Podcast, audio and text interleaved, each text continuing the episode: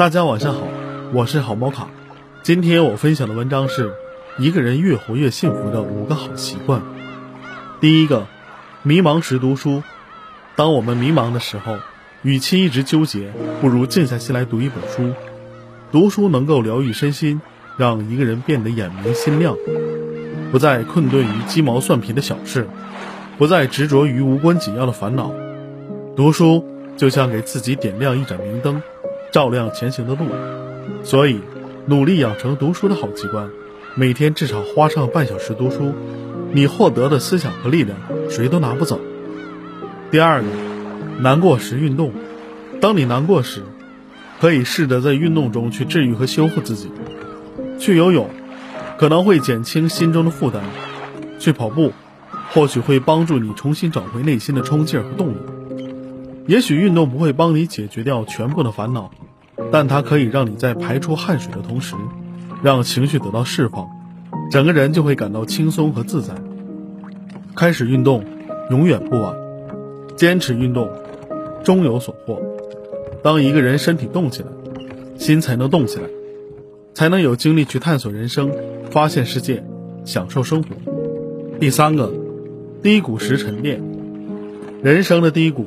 有时是个人的能力没有达到要求的水准，能力提升，高度改变后，那些以前认为迈不过去的坎儿，翻不过去的山都变成了平地。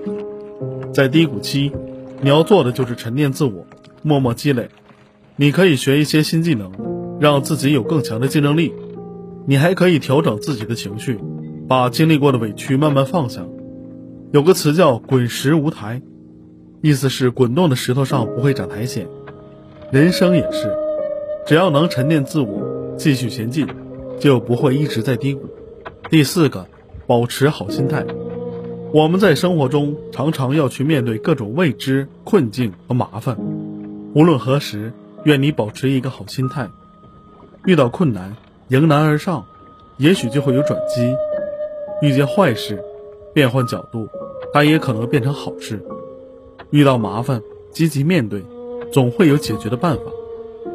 正如有句话所说：“心小了，所有的小事就大了；心大了，所有的大事都小了。”第五个，独处时自省。一个人每天都应该留出一些自省的时间，把这一天自己的言行举止做一个自我复盘。一句话说错了，争取下一次说的更得体、更有分寸，这就是进步。一件事做错了。争取同样的错误不犯第二次，这就是成长。一个懂得自省的人，就拥有自我更新的能力。当你能正视自己的错误和不足，才能不断完善和提高自己。